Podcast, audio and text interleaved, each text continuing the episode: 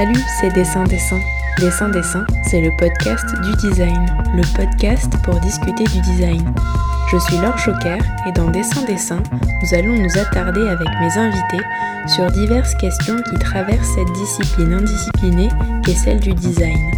Tous les derniers mercredis du mois, vous retrouverez trois entretiens dédiés à une seule et même thématique. En 2013, Martin Cahin propose un projet de diplôme en design pour rassembler les populations du quartier de Belleville à Paris autour de la nourriture. Nous voilà six ans plus tard, Belle Bouffe est née. C'est une toute jeune association lyonnaise qui lutte contre le gaspillage alimentaire par le biais du design, mais pas que. Avec Marie-Amandine Vermillon, psychologue sociale, et Martin, nous avons discuté de pluridisciplinarité, d'engagement et de naissance de projets.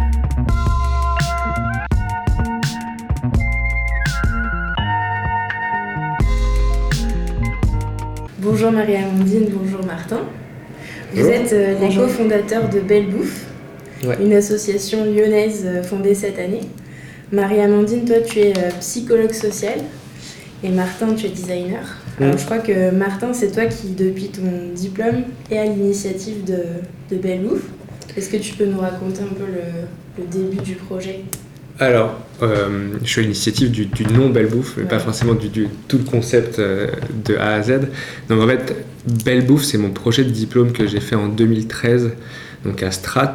Euh, et c'était suite à un mémoire sur comment réunir, ou en tout cas apaiser la tension entre les communautés à Belleville. Et je me suis vite aperçu que bah, le point commun entre toutes ces communautés, c'est qu'elles adoraient faire la bouffe et qu'elles adoraient manger. Et qu'en plus, manger, enfin, manger, c'était un besoin vital. Et du coup, j'ai imaginé un, un, espace dans lequel en fait, on pouvait tous se retrouver et partager autour de la cuisine. Euh, qui est un espace qui serait à Belleville sur le marché. Quand je parle de Belleville, je parle du quartier de Belleville euh, à Paris. Mhm. Et en ça, fait, c'était en 2013. 2013. 2013, 2013 ouais. C'est-à-dire, on est encore jeune. Euh, et, euh, et, en fait, après, j'ai pas mal, enfin, j'ai travaillé, euh, j'ai travaillé dans, dans, divers endroits, dont d'ailleurs au Tuba, et où j'ai rencontré Marie-Amandine, et on a beaucoup travaillé ensemble sur divers projets euh, va dire d'innovation en lien avec la thématique de la Smart City. Donc on va être sur des thématiques diverses et variées, que ce soit la maîtrise de l'énergie, que ce soit euh, la mobilité, la mobilité, le lien social, etc., etc. Et en fait on a beaucoup travaillé en binôme sur des projets, sur des gros projets. Et en fait, ça nous plaisait de bosser ensemble. On avait trouvé un certain équilibre entre nous deux. Et euh, au bout d'un moment, on a commencé à se poser des questions sur, bah voilà, euh, qu'est-ce qu'on veut, qu'est-ce qu'on veut, comment on veut contribuer nous à notre échelle euh, pour la ville, pour, rendre, pour faire une ville meilleure, pour rendre la ville meilleure pour les, usagers de la ville.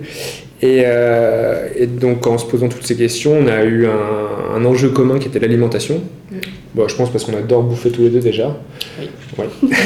et euh, et euh, donc moi j'étais très, j'étais très tourné lien social et Marie était très tournée anti-gaspi. Et de là, bah, on a commencé à, imaginer un concept euh, autour de la bouffe, du lien social et de l'anti-gaspi. Et ça a donné Belle Bouffe. Donc on a récupéré le nom qui avait été utilisé en 2013 dans mon projet de diplôme. Mais sinon le concept est totalement différent. En fait, quand il m'avait parlé de, de, son projet et du nom Belle Bouffe, euh, au moment où on essayait de trouver un nom à, à l'association, et euh, qui m'a rappelé ça, je me suis dit, mais c'est génial, en fait, il y a le côté, euh, bah, comment en fait des aliments qui peuvent paraître euh, moches, qu'on laisse de côté, qu'on abandonne, qu'on veut jeter, en fait, bah, c'est de la belle bouffe. Et donc là, c'est plus tout le même sens que le projet initial, mais c'est vrai que ça prend aussi tout son sens dans le cadre de notre association. Donc c'est le petit clin d'œil. Voilà. wink. Parce que vous vous êtes rencontrés tous les deux ici, là où on se trouve en ce moment, donc au Tuba à Lyon, qui est un espèce de coworking, on peut dire ça comme ça. Alors ouais, c'est un peu plus qu'un espèce de coworking. Alors on peut, un peu rentrer dans les détails de ce que fait le Tuba. Tu y as travaillé, c'est ça? Ouais, bah, on y a travaillé tous les deux en fait. Donc moi je suis arrivé en octobre 2014 ici, donc il n'y avait pas encore de peinture sur les murs. Marie est arrivée un an après, je pense. donc il y avait de la peinture sur les murs. Et... Euh... Et en fait, c'est un, lieu qui accompagne une diversité d'acteurs, que ce soit des collectivités publiques, que ce soit des grandes entreprises, des startups, à euh, monter des expérimentations autour de la thématique de la Smart City. Et donc, bah, nous, on était en gros ici chef de projet. Oui. Voilà. Et l'idée, c'était de croiser l'approche design et sciences humaines et sociales pour accompagner des projets d'innovation autour d'enjeux urbains. Moi, dans Dessin Dessin, ce que j'aime bien, et je pense que les éditeurs et auditrices apprécient aussi et commencent à comprendre, c'est vraiment d'échanger sur une pluralité d'acteurs. Alors comme ça, à première écoute, on pourrait se dire, mais une association pour sensibiliser à la lutte contre le gaspillage alimentaire, ok, c'est bien, c'est une bonne démarche, mais c'est quoi le lien exactement avec le design? Et il me semble que l'un des liens principaux justement avec le design, outre d'avoir en tête d'association, toi Martin qui est mmh. designer, c'est que les méthodes de médiation que vous employez, elles sont issues du design. Est-ce que vous êtes d'accord avec ça ou pas? Alors moi j'irais peut-être un peu plus loin, c'est-à-dire que enfin, peut-être en définissant rapidement ce que c'est le métier de designer, nous les, designers, on est là pour, si on est complètement mécano, on est là pour euh, rendre le monde meilleur et pour le transformer, pour le rendre meilleur. le design, c'est une méthodologie qui permet de, se poser un certain nombre de questions, qui permet de concevoir aussi des, de concevoir des services, des, des, produits, des choses comme ça, qui s'adressent vraiment à un public et qui s'adressent vraiment à l'homme. Et du coup, avoir un designer dans n'importe quelle branche de la société, de, n'importe quelle entreprise, dans n'importe quelle association, etc., pour moi, c'est cohérent. Ça touche à, à, la bouffe comme euh, avec Belle Bouffe, que ça touche à une collectivité publique, euh, quand on travaille sur des enjeux liés à l'énergie, au bien-être, euh, à la mobilité, à la santé, encore une thématique, Marie. À l'éducation. À l'éducation, chez un coiffeur. Oui. Ouais, Beaucoup de design. design. Et, et, euh, et, du coup, voilà, en fait, le design, on le met un peu, à, toutes les, un peu partout, comme autant on met la psychologie sociale un peu partout dans toutes les actions qu'on mène. Donc oui, tu as raison, dans nos actions de sensibilisation et médiation, bien sûr, on met du design parce qu'on on a des approches et on, a des méthodologies issues du design, mais aussi des sciences humaines et sociales, pour euh, bah, faire comprendre les enjeux auxquels, euh, auxquels on, sur lesquels on travaille et euh, pour sensibiliser sur ces enjeux-là. Quoi. Mhm.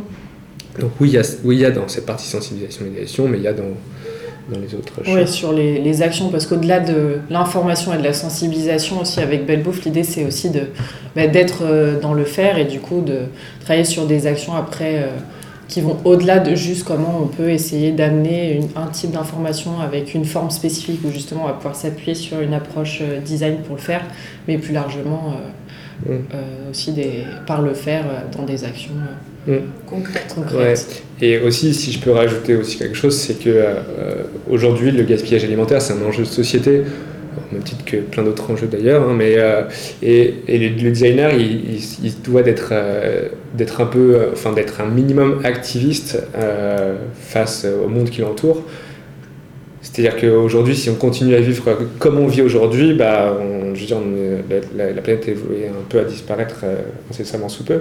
Et du la coup, planète ou l'espèce humaine sur la planète L'espèce humaine sur la planète, mais on ne sera plus là pour vérifier que la planète est toujours là. Donc, euh, à la limite, euh, voilà quoi. Et du coup, voilà, c'est ça, c'est en fait, bah, aussi, c'est être designer, c'est un métier d'activiste. Donc voilà, on, peut être activiste dans ce qu'on veut. Le champ du gaspillage alimentaire est, est est un, est un champ des possibles. Mm-hmm. C'est votre combat. Ouais. Bon, tu, tu m'as déjà un peu répondu, peut-être que Marie-Amandine, je vais te poser la question plus à toi. C'est la question rituelle du podcast, euh, qui est est-ce que selon toi le design est définissable? Et si oui, quelle est sa définition? Toi qui n'es pas designer, justement. justement, alors moi c'est vrai que j'ai eu la chance de côtoyer pas mal euh, Martin. ouais, Martin.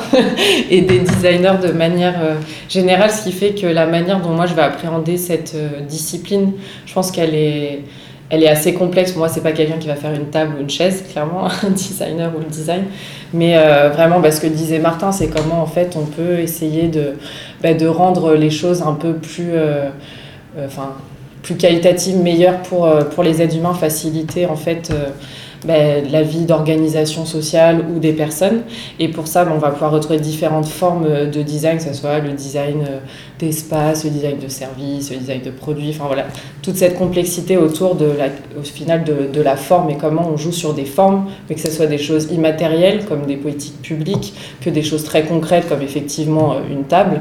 Mais euh, voilà, l'idée c'est comment on, les rend ces choses-là manipulables, utilisables pour qu'elles soient appropriées par, par des êtres humains. Donc voilà comment je vois le design. Et c'est vrai que ça, ça matche très bien avec les sciences humaines et sociales parce que c'est vrai qu'on va être beaucoup dans, dans, le contenu et comment bah, à partir d'un contenu qu'on va, qu'on va créer, on peut l'associer à des formes pour que ça soit aussi plus digeste, pour que bah, on puisse vraiment avoir des méthodes qui soient robustes et en même temps créatives. Mmh. voilà. Et aussi, enfin, je peux ajouter, c'est-à-dire que on, on, vient un peu en complément où on supplante un peu l'ingénieur et, le, marketeur qui ont des approches soit, euh, soit on va vendre, soit technocentrées. Et nous, on arrive en fait avec une approche qui est très centrée, enfin, qui est centrée sur l'homme, quoi. C'est-à-dire qu'on répond à un besoin qui existe vraiment, qu'on ne va pas inventer. Et on n'a même pas une technologie en disant voilà, c'est des Google Glass, maintenant vous en faites ce que vous voulez. C'est on arrive avec un usage précis euh, qui répond à un besoin précis, à une cible précise. Chose que, de mon point de vue en tout cas, les ingénieurs n'avaient pas. Ils arrivaient avec une technologie, ils disaient voilà, la technologie, maintenant vous l'utilisez, quoi. Sans avoir vu si vraiment, derrière, il y avait vraiment un public pour l'utiliser, si mm. ça répondait vraiment à un besoin, si. Voilà. Mm. Donc ça permet vraiment d'adopter, je pense, une approche où on remet les, les, les êtres euh, au cœur des, bah, des réflexions, des discours et des actions, ce qui n'est pas forcément le cas, mais aussi d'avoir une approche euh, qui soit plus systémique, c'est-à-dire ne pas aussi prendre en compte qu'une personne hors de son contexte, mais vraiment les différents facteurs qui vont jouer sur la manière dont on va user de quelque chose, par exemple.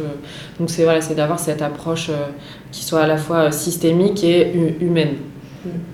Vous n'êtes pas les premiers à le dire, hein, que justement le designer, il se place à l'intermédiaire euh, de plusieurs corps de métier. C'est un, mm. un, peu la base. Alors cet été, vous avez participé au banquet sismique qui a mm. été organisé par le studio de design Les Sismos à la commanderie de Lavoufranche en Creuse. C'était un festival euh, sur trois jours pour, je cite, repenser, créer et savourer. Alors je n'y étais pas, mais si j'ai bien compris, le but euh, c'était de participer à l'élaboration d'un grand banquet par le biais du design. Alors vous, euh, comment vous avez été contacté euh, par les Sismos et ça a été quoi votre rôle sur ces trois jours? D'abord, euh, franchement, c'était super cool. Oui. on s'est bien amusé, on a rencontré plein de gens très intéressants, on a découvert plein de choses. Et on a été contacté parce que on a été contacté par un certain Clément Rémy qui bossait à la Cité du Design avant et, et qui nous connaissait aussi. Et euh, quand il a vu qu'on montait Belle Bouffe et que eux ils faisaient quelque chose en rapport avec euh, bah, la bouffe et euh, le, enfin, c'était le banquet sismique du coup, et comment réconcilier en gros ruralité et urbanité, et bah, il nous a contacté en disant est-ce que vous voulez faire un petit truc pendant le banquet sismique? Et là en fait nous on a, on a mis en place deux petits ateliers pour ce banquet. Donc il y en avait un qui était vu qu'il y avait un banquet pour 250 personnes, on se dit bon bah il va y avoir des restes, il va y avoir du gaspillage mmh. alimentaire. Parfait. voilà, parfait. Donc on va aller là-dessus, ça va être assez simple. Donc en fait, ce qu'on a fait, on a travaillé euh, en amont avec euh, le chef euh, Bruno, qui tient un restaurant dans, le premier arrondissement de Lyon qui s'appelle La Bonne Âme de Bruno, pour voir un peu ce qu'il allait cuisiner. La balade La Bonne Âme. La Bonne Âme. Comme la Buena Alma. Euh, donc on a un peu vu avec lui ce qu'il allait préparer pour le dîner et nous ce qu'on allait pouvoir retravailler le lendemain en fait pour être sûr qu'il n'y ait pas de gaspillage alimentaire. Donc on l'a aidé à cuisiner tous les plats et ensuite le lendemain on a recuisiné ce qui restait pour euh, resservir le dimanche soir. Donc ça, c'était l'animation numéro une. Donc ça, on l'a fait de manière participative euh, avec les, les, gens qui étaient présents au banquet sismique. Et il y en a une autre, c'est un, format qu'on a mis, qu'on a imaginé avec Marie, qui s'appelle euh, la Belle Conf. En fait, c'est une, euh, une conférence participative euh, où, euh, où, chacun a un rôle. C'est-à-dire qu'on distribue un rôle à chacun, à, chaque personne dans, l'auditoire. On a chacun une casquette, donc c'est bah, tu es chef de rayon dans un supermarché bio, tu es directeur innovation de chez Carrefour, tu es le maire d'une petite bourgade dans le sud de la France, tu es un étudiant, etc. Et en fait, on entame une discussion avec tous ces gens et les gens doivent se prendre pour le personnage qu'on leur a donné au début de la conférence. Et euh, d'ailleurs, c'était la première fois, je crois, qu'on faisait cette conférence, donc c'était pour nous un peu un crash test. En fait, ça s'est super bien passé. Il y a, on introduit du coup le, sujet euh, autour de l'alimentation durable, autour de, du système alimentaire, et on donne la parole en fait aux gens qui sont là, et les gens se répondent. il y avait euh, combien de personnes face à vous? Il y avait une quinzaine, 10, 15, ouais. Et les gens, en fait, les gens se, se, se lèvent euh, prennent place sur, euh, sur l'estrade et, échange avec les autres et ça devient en fait une table ronde un peu enfin, qui, qui, bouge dans l'espace et c'est assez intéressant de, du coup de voir toutes les réflexions qui, qui, qui, se posent et en fait de comprendre, du coup ça permet aux gens de comprendre la complexité du système alimentaire parce qu'ils se mettent à la place d'autres mhm. gens et ils se disent bah ouais mais en fait moi en tant que maire d'une commune bah, j'ai pas l'argent pour passer au bio etc mais il y a les parents d'élèves qui sont là et qui se disent ah mais tu pourrais quand même passer au bio etc donc voilà. Donc il y a, y a, mm. enfin c'est pour un peu comprendre la complexité du système alimentaire. C'est une forme de théâtralité exactement. c'est vraiment un jeu de rôle. Mm, mm. et à la fin il y a Marie-Amandine qui fait une petite analyse très rapide euh, voilà, moi je suis en observatrice en général, pendant, parce qu'après on l'a refait aussi euh, ce format. Et donc d'une part, il permet aux participants donc, de vraiment comprendre la complexité du système alimentaire, et d'autre part, ça nous permet nous de voir un petit peu les représentations que les participants ont de l'alimentation durable. Parce que pour l'instant, on l'a fait vraiment sur cette thématique-là, et se dire bah, est-ce qu'on peut aller vers une alimentation durable? Et du coup, bah, c'est de voir qu'est-ce que eux ils mettent derrière l'alimentation durable, même s'ils endossent des rôles. Et donc nous, ça nous permet vraiment aussi de, de recueillir de, de, la donnée là-dessus. Et euh, l'idée, c'est qu'au plus on va en faire aussi des belles confs, au plus on va compiler ça et on aura un petit peu une, vraiment une représentation euh, sociale de l'alimentation durable pour du grand public. Grand public, c'est qui pour vous? Euh, bah alors là, en l'occurrence, c'est vrai que c'était, enfin, il y avait à la fois des habitants donc euh, qui étaient qui résidaient vraiment à la Vaufranche. Et puis après, il pouvait y avoir des personnes qui venaient de Lyon ou de Paris. Donc mmh. c'était assez varié. Euh, après, bon, bah, c'était propre au public euh, de ce festival.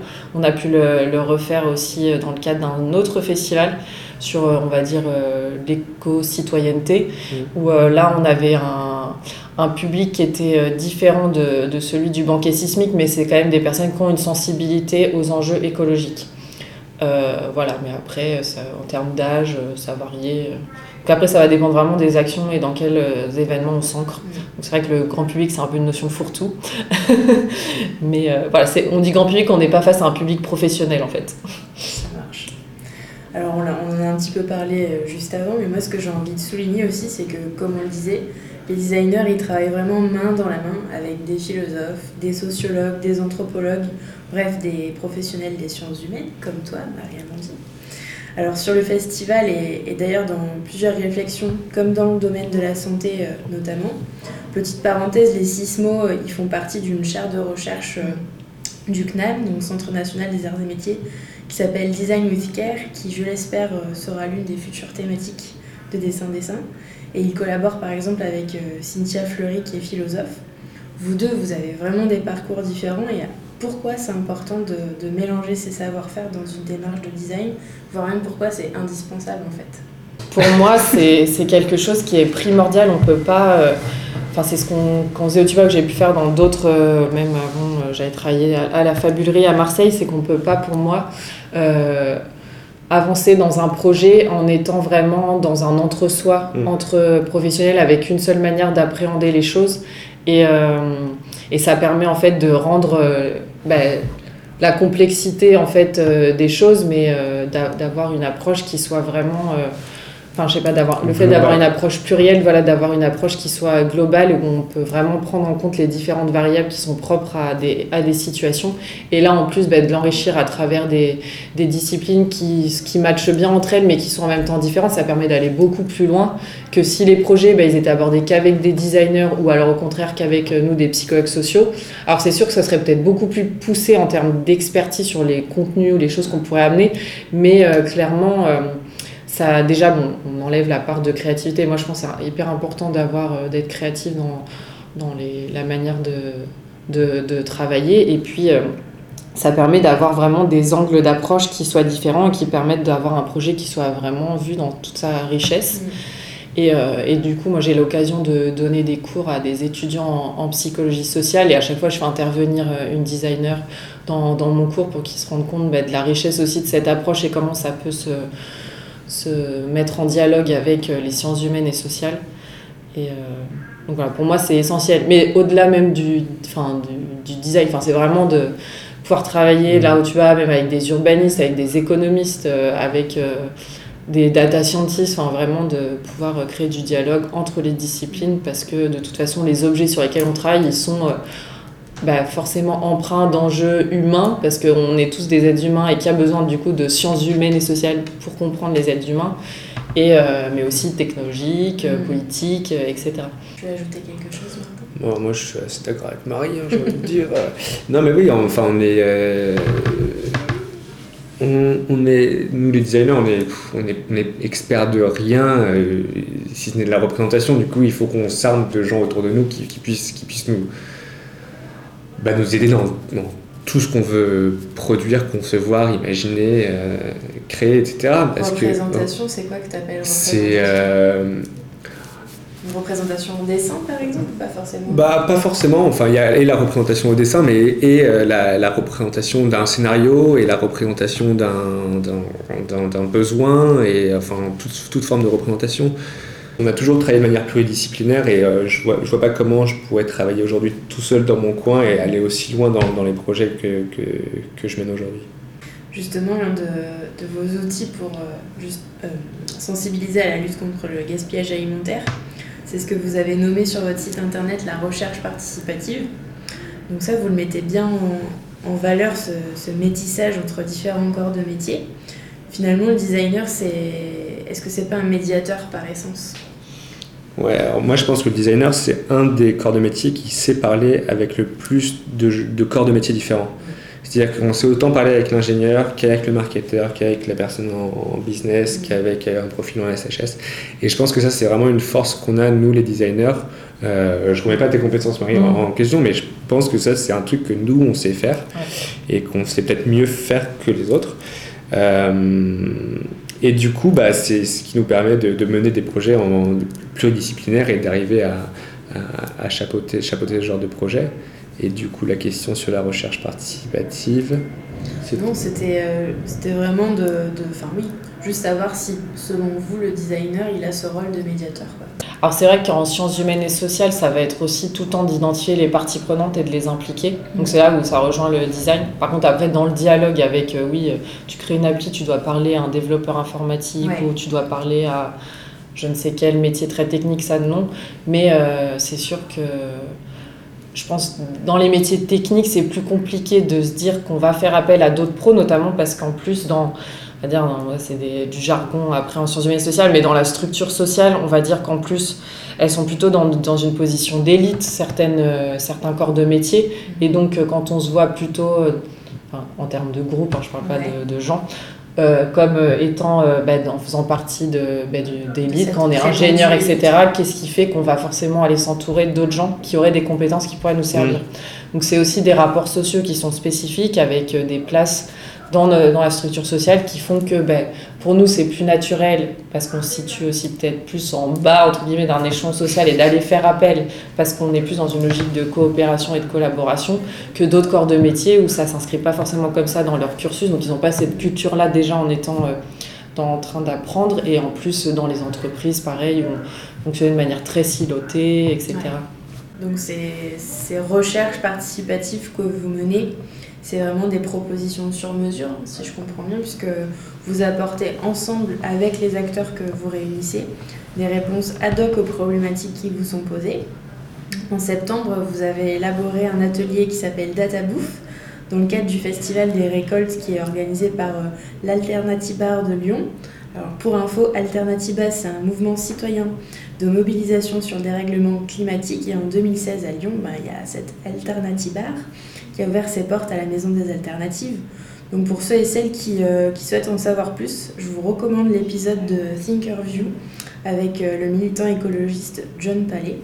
La parenthèse est fermée. Et dans le document euh, témoin de DataBouffe que tu m'as fait parvenir, Martin, pour préparer cet entretien, vous rappelez un chiffre sourcé par l'ADEME, c'est que sur 55 millions de tonnes d'aliments produits chaque année en France, il y a 10 millions de tonnes de nourriture qui sont gaspillées. Dans le cadre de cet atelier, vous avez donc proposé aux participants de réaliser des recettes de cuisine qui représentaient les différents pourcentages de la répartition du gaspillage alimentaire en France, et tout cela à partir d'un vendu alimentaire. C'était un atelier qui était à partir Ouais. de 8 ans, donc il y avait Ouais. des enfants comme des adultes. Je me demandais quelles étaient les différentes étapes de cet atelier qui durait deux heures. hein, Oui. Ouais. Alors à cet atelier en particulier, euh, donc euh, celui qui a eu lieu dans le cadre de la fête des récoltes, il y avait juste des adultes. On en a fait un euh, avant, je sais pas, un mois avant où il y avait juste des enfants parce qu'on les adapte parce que on s'adresse pas aux, quand on s'adresse à des publics qui ont 8 ans, on ne fait pas exactement Ouais. la même chose que pour des publics qui ont, qui ont la trente- au Mm. moins la trentaine. Et on l'a fait aussi avec un public intergénérationnel, enfin plutôt Ah oui. familial. Donc on a, on va dire, trois versions du, de l'atelier, mais forcément, oui, on, on adapte euh, au public. On va glaner sur les marchés euh, des, des produits qui sont, qui, sont, qui sont destinés à être jetés. Donc à la fin des marchés, on passe et on glane, on glane quelques produits alimentaires. Euh, euh, ensuite, on, on crée des, des recettes. Donc euh, Marie, créatrice de recettes. Voilà, Voilà. je design des recettes. Voilà. Je suis Euh, bébé designer. et, euh, et ensuite, bah, le but, c'est on présente les recettes en fait à, à ch- à chaque groupe. On leur donne des, plein d'ustensiles de cuisine et puis ils, cuisinent les recettes. Une fois que les recettes sont cuisinées, on leur donne des chiffres liés au gaspillage alimentaire, comme tu disais, et on leur donne du coup, euh, euh, bah, c'est sur le système alimentaire et le gaspillage alimentaire, on leur, demande- on leur demande de représenter ces chiffres avec les- les- les, La nourriture. la nourriture qui a été produite, qui a été transformée, et les représenter de forme, sous forme de data, de data visualisation. Mm, c'est ça. Et, euh, et du coup, on arrive à des choses. euh, là, c'est sur le volet créatif, mais c'est aussi sur un, sur un volet. Bah, on se rend compte en fait de la part du gaspillage qui est opéré sur toute la chaîne alimentaire grâce à ces visualisations qui est, qui est faite à partir de produits issus du gaspillage alimentaire lui-même. Donc, d'abord, on voit qu'il y a énormément de produits qui est gaspillé quand on arrive à l'atelier parce que bah, nous, euh, super facilement, on prend 5 kilos, de- 5 kilos de bouffe sur- après un marché euh, qui était par terre, etc.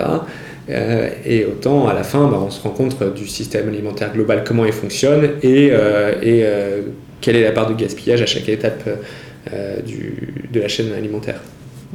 Donc il y a, voilà, c'est un, plusieurs jours. Et puis on apprend des recettes de cuisine aussi, c'est Oui. quand même pas mal ça. Ouais.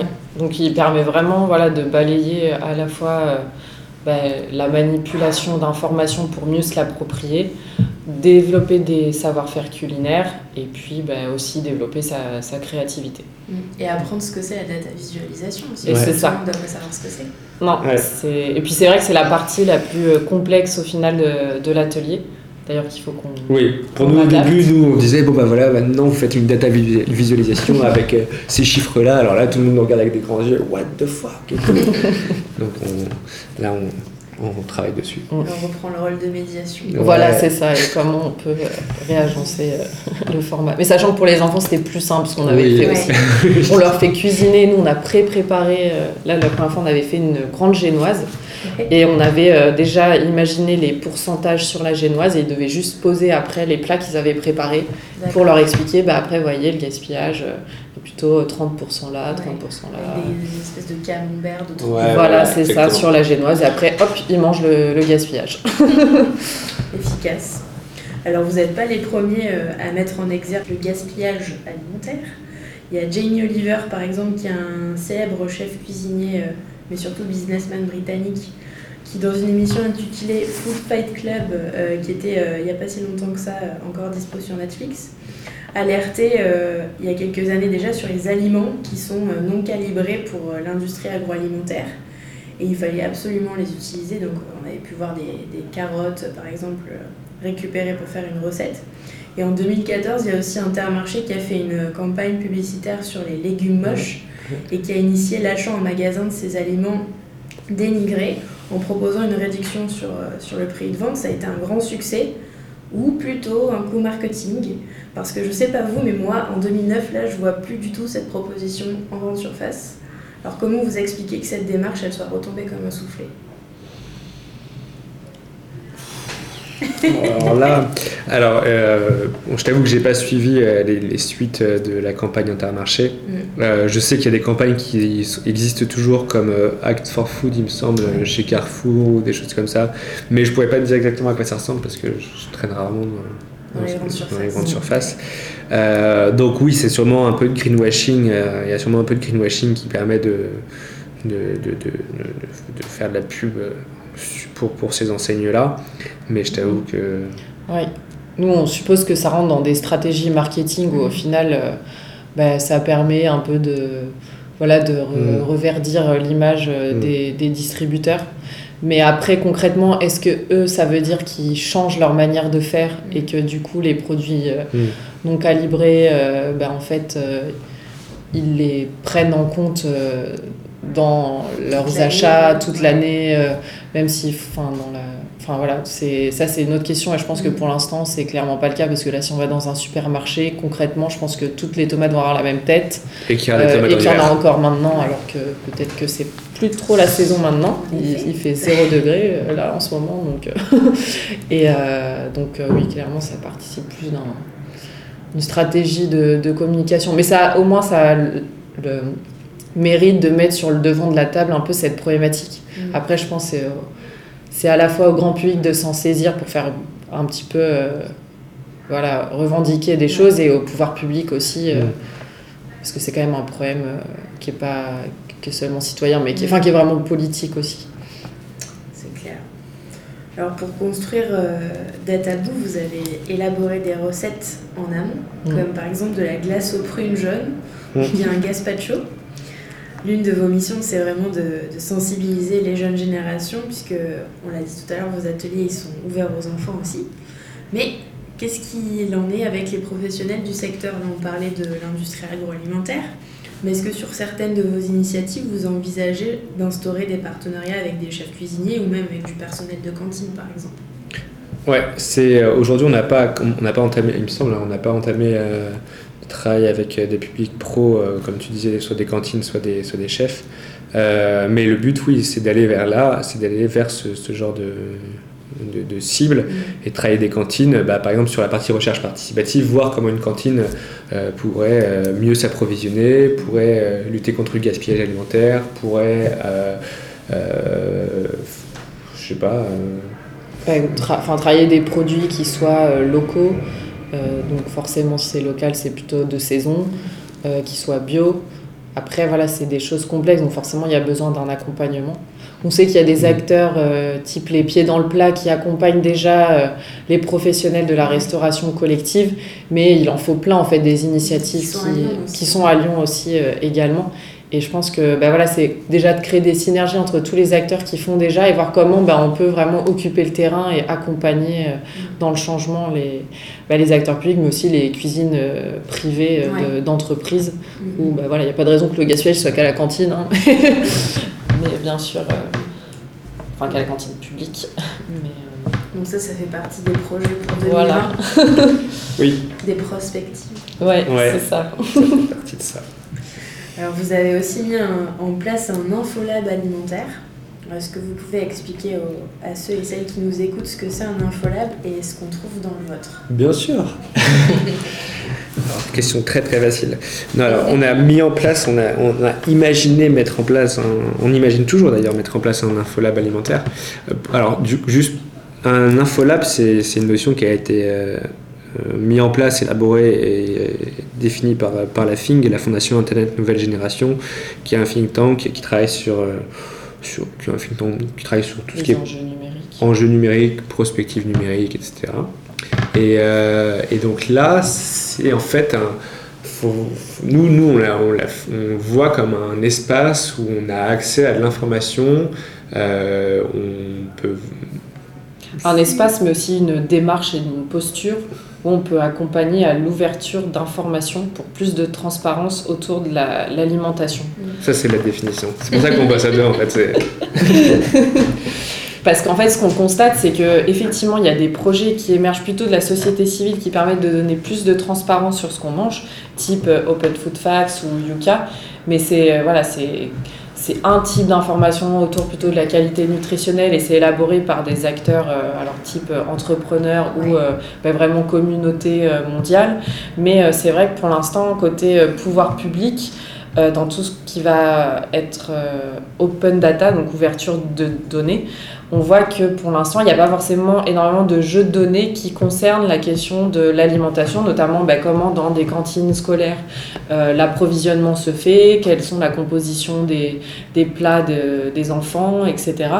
Et ça, nous, c'est vrai qu'on considère que bah, les données, ça va être aussi un levier pour pouvoir s'émanciper et revendiquer des choses, parce qu'à partir du moment où on on a accès à cette information, qu'elle est agrégée, enfin qu'on a accès en masse, on va pouvoir faire des constats et ensuite on va pouvoir aussi orienter l'action publique d'une certaine manière ou d'une autre. Mais pour ça, il faut avoir accès à l'information. Mm. Et pour ça, il faut des professionnels qui soient là pour accompagner à cette ouverture d'information. Et justement, on en parlait, il ne faut pas avoir une approche soit technocentrée qu'avoir des data scientists qui vont Mm. faire ça, mais qui est aussi bah, justement des designers, euh, des sciences humaines et sociales Voilà. qui accompagnent justement à bah, voir quelles que- données on, quelles Voilà. données on met à disposition, quels services derrière on pourrait créer avec. Et, et puis après, le data scientist, c'est ah bah oui, bah on va, ok, il va mettre les mains dans le cambouis et puis il va créer les services. Mais, mais c'est pour ça qu'il faut avoir euh, toute cette chaîne de valeur, de, de compétences euh, avant euh, de faire euh, quoi que ce soit.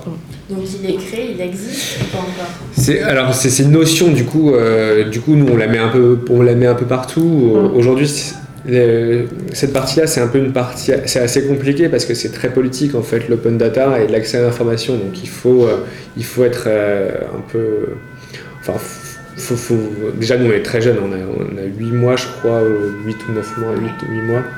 Donc euh, donc la FOLAB il, existe mais enfin c'est une notion pour nous. Donc on, et puis comme, comme je dis, c'est quelque chose à mettre en place, c'est un peu plus compliqué que le reste parce que Ouais. c'est- c'est c'est c'est du lobbying en fait. Oui. Euh, Et puis ça demande de savoir récupérer les informations, extraire voilà. les bonnes, les, Mm. euh, voilà. Les, hiérar- les Ouais. hiérarchiser. Donc après, on peut toujours trouver des partenaires pour travailler là-dessus, Mm. euh, comme euh, Data Activist euh, Ouais. qui travaille sur l'open data, comme Open Food Facts qui travaille sur l'open data, et avec qui en fait on est déjà en lien avec, ces- avec cette scope et avec euh, cette association. Donc euh, on, enfin, on pourra toujours trouver des gens pour nous aider là-dessus. À bon Et- entendeur. Coucou. Et, et puis la question de l'infolab, c'est aussi, enfin dedans il y a aussi la notion de médiation, médiation à la donnée, et c'est typiquement les formats comme DataBouffe qui Mm. peuvent aussi rentrer dans ce, ce qu'on va appeler notre dispositif infolab, dans le sens où là c'est de la médiation à la donnée, puisqu'on va manipuler des informations pour mieux comprendre euh, bah, ce qui se passe en fait. Donc euh, voilà, c'est aussi sur des choses plus concrètes qu'on va pouvoir faire en atelier. On a fait aussi des ateliers de médiation à, à la donnée avec euh, bah, les, le Open Food Facts, enfin avec Ah oui. euh, les, les la qualité nutritionnelle des aliments et comment on va aller à la pêche aux informations, mieux comprendre les étiquettes, euh, qu'est- voilà, qu'est-ce que ça Mhm. nous dit de ce qu'on mange et quels sont nos leviers et comment bah, le numérique ça peut être un outil pour euh, aider à ça. euh, quand on va voilà, le numérique dans son approche positive, mais euh, donc voilà. Mm. Voilà. Et c'est vrai que on l'a pas forcément dit en introduction, mais vous êtes vraiment une toute jeune structure, quoi. Donc c'est normal que vous ayez des ambitions, mais elles sont pas encore toutes euh, enclenchées, quoi. Dans l'une des capitales euh, mondiales de la gastronomie comme Lyon où on se trouve en ce moment, il était vraiment temps qu'il y ait euh, une initiative euh, comme la vôtre qui voit le jour. Et j'ai aussi euh, cru comprendre que l'une de vos ambitions futures, c'était euh, d'ouvrir votre propre espace un lieu euh, de restauration participative qui propose entre autres des repas solidaires. Alors c'est pour quand et où l'ouverture de ce lieu? 1er janvier 2020. euh, Non, je rigole pas du tout. on a- Non, non, alors, euh, bon, on n'est pas les seuls à travailler sur le gaspillage alimentaire. Il y a d'autres assos comme euh, Récupé Gamel, euh, mais il y a, et puis à Saint-Etienne, il y a, il y a Fabuleuse Cantine par exemple aussi. Il y a, Les il y a- chaînons le manquants, chaînon les manquant, échos Charlie. Voilà. Euh, Aujourd'hui, nous, on, on veut ouvrir un lieu pour un peu, parce que là, on, on- on a testé plein de choses sur notre, euh, sur notre, de notre modèle, et on voit que là, il y a vraiment quelque chose qui manque, et c'était vraiment une volonté de départ, c'était un lieu, parce que pour nous, la force d'un lieu, c'est euh, bah, créer du lien entre les gens, et pour nous, c'est très important, et dans ce lieu, on pourrait avoir accès à, bah, ça pourrait être un infolab, du coup, pourrait avoir accès à l'information, euh, on pourrait avoir accès à, à des compétences, etc. etc. L'ouverture de ce lieu, elle est on ne sait pas quand et on ne sait pas où. C'est- c'est- c'est- c'est- c'est- Bien, c'est- merci. À bientôt, merci. Non, on- on- en fait, on, on recherche un lieu euh, d'une petite centaine de mètres carrés, si, voilà, comme ça.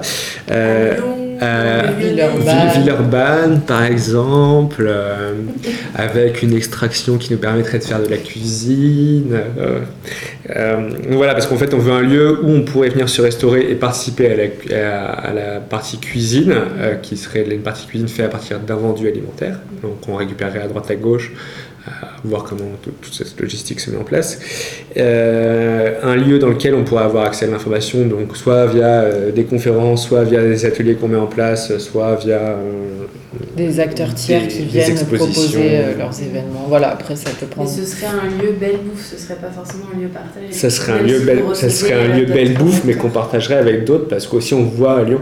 Donc aussi ce lieu il vient aussi en, plus parce qu'on voit à Lyon qu'il y a un vrai manque aujourd'hui. Il y a un manque de cuisine, il y a un manque, il y a beaucoup d'associations euh, qui travaillent avec des gens en situation d'isolement, qui, qui, sont, euh, qui ont envie d'avoir euh, des, nouveaux formats d'ateliers pour proposer à, leurs bénéficiaires. Donc voilà, nous on serait aussi, on rentrerait aussi dans cette dynamique-là. Donc ça serait un lieu pour tous. Mm. Et peut-être aussi pour faire des partenariats avec les autres assos que vous avez cités. Exactement. Oui. Et nous, on est vraiment dans la logique de mutualisation des ressources, donc le lieu il puisse être justement accessible à d'autres structures, qu'on puisse partager plutôt que chacun d'avoir nos ressources propres et être plutôt dans une, en final une économie de la, fonctionnalité. Et puis de pouvoir bien sûr bah, imaginer des projets euh, en coopérant avec les acteurs euh, du territoire, ce qu'on a déjà fait et qu'on va continuer de faire parce que clairement, on sent d'une intelligence à l'échelle territoriale entre les différentes euh, assos ou structures qui agissent euh, dans le champ de l'alimentation durable et du gaspillage alimentaire, je pense que ça sera difficilement euh, difficile de faire bouger les choses. Difficilement difficile. c'est ce que je me suis dit en disant la phrase. Il y a beaucoup de difficiles là-dedans. Mais euh, et voilà, surtout enfin, à l'échelle d'une métropole. Quoi. Il en faut plein en fait des projets comme, comme les notes, comme Récupé Gamel, pour qu'on puisse faire bouger les choses, qu'il y ait des cantines de quartier, comme ce qu'on veut faire, comme les petites cantines, enfin voilà, des lieux de sociabilité, des lieux où on, mange, c'est de la bonne bouffe, euh, etc. Euh, et comment vous êtes, euh, comment vous êtes subventionné justement, comment vous vivez, comment vous allez pouvoir avoir ce lieu? Bonne question. Euh, bah, enfin, donc, on est en nous, comme on est tout jeune, on est en train de mettre en place un modèle économique qui, qui, essaye de tenir la route euh, dans un an et demi. Donc, on se, laisse, euh, on se laisse deux ans pour avoir un modèle économique qui tient la route. Aujourd'hui, nous, on répond à des. soit on fait des. On accompagne des événements à être sur du zéro déchet, du coup, bah, là, c'est une prestation. on peut faire.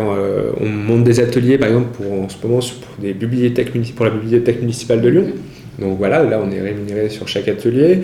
Euh, on a un modèle économique qui est assez hybride, on demande aussi quelques subventions. Euh, par exemple, on travaille sur la précarité alimentaire des étudiants. Donc là, on demande une subvention à la métropole de Lyon, bah, parce que la précarité alimentaire des étudiants, c'est quand même un, enjeu euh, bah, d'intérêt général. Donc, donc nous, on... Bah, vous les retrouvez peut-être en fin de marché, d'ailleurs, certains, hein, quand vous allez récupérer les invendus. Est-ce que vous avez eu ce genre de dialogue Et eh bah, en fait, c'est assez marrant. On pourrait, on pourrait se dire, en, fin de marché, il y a vraiment la bouffe à profusion, il hein, faut le savoir. Et en fait, c'est assez, je sais pas si c'est marrant ou pas, mais euh, il y a peu de gens qui viennent, euh, qui viennent se servir, euh, qui viennent se servir. Enfin, à mes yeux. Hein. Bah peut-être qu'on parle d'un marché en particulier, parce que je ne sais pas si vous avez. Oui, oui c'est vrai. On va toujours au même. Mais c'est vrai qu'il peut y avoir des études, enfin on voit des jeunes qui sont là à plusieurs. Mais il n'y a pas beaucoup de gens non plus. Enfin, non, Vous n'avez pas fait des enquêtes de terrain Non, pour l'instant c'est vrai que nous on observe quand on y va, mais après on n'a pas mis en place une méthode pour aller vraiment faire des recherches. Mais je sais qu'il y a des chercheurs qui ont déjà travaillé dessus. Donc c'est assez fourni, je pense, à la littérature sur le glanage. Alors pour conclure, je dois vous dire que cet épisode il sera diffusé le 25 décembre. Donc, est-ce que vous pouvez nous dévoiler une recette euh, facile, 100% lutte anti-gaspillage à, à faire euh, pour la fin d'année là? Alors. Alors, c'est vrai que des recettes, on en a pas mal euh, sur notre site internet. Euh, recettes anti-gaspi, donc qui sont euh, faites à partir de, bah, de légumes que vous considérez comme euh, bons pour la poubelle, alors qu'en fait, non, on peut les cuisiner. notamment aussi du pain dur que vous avez chez vous et vous savez pas quoi en faire. Vous le mettez au mixeur, en fait, vous faites de la farine de pain et ça, vous pouvez l'utiliser dans vos recettes et remplacer de la farine normale par un tiers de farine de pain. Ça fonctionne très bien. Mm. Et par exemple, pour Noël, vous pouvez faire un carotte cake de Noël avec des épices de Noël et utiliser de la farine de pain, des carottes qui sont plus très belles. Vous avez une super recette de gâteau pour Noël et qui sera mise en ligne normalement euh, pour les fêtes. Et on la mettra en lien euh, dans la description de l'épisode alors. Très bien. merci beaucoup à tous les deux. Eh ben merci. Merci. Si vous voulez poursuivre le dialogue en live et si vous êtes à Lyon le 22 janvier, vous pourrez venir m'écouter pitcher le podcast lors du meet and greet organisé par Artifarty à l'hôtel 71 à partir de 18h30. Martin de Belle Bouffe que vous venez d'entendre, mais aussi Loïc Notaroberto du studio Notaroberto Boldrini seront aussi de la partie. Le thème de ce pitch, les nouveaux designers. Sinon, en attendant d'écouter la suite sur Mixcloud, mais aussi SoundCloud, Spotify, Deezer et Apple Podcast, vous pouvez toujours suivre Dessin Dessin sur Instagram, car j'y fais là aussi d'autres recommandations. A très vite et joyeux Noël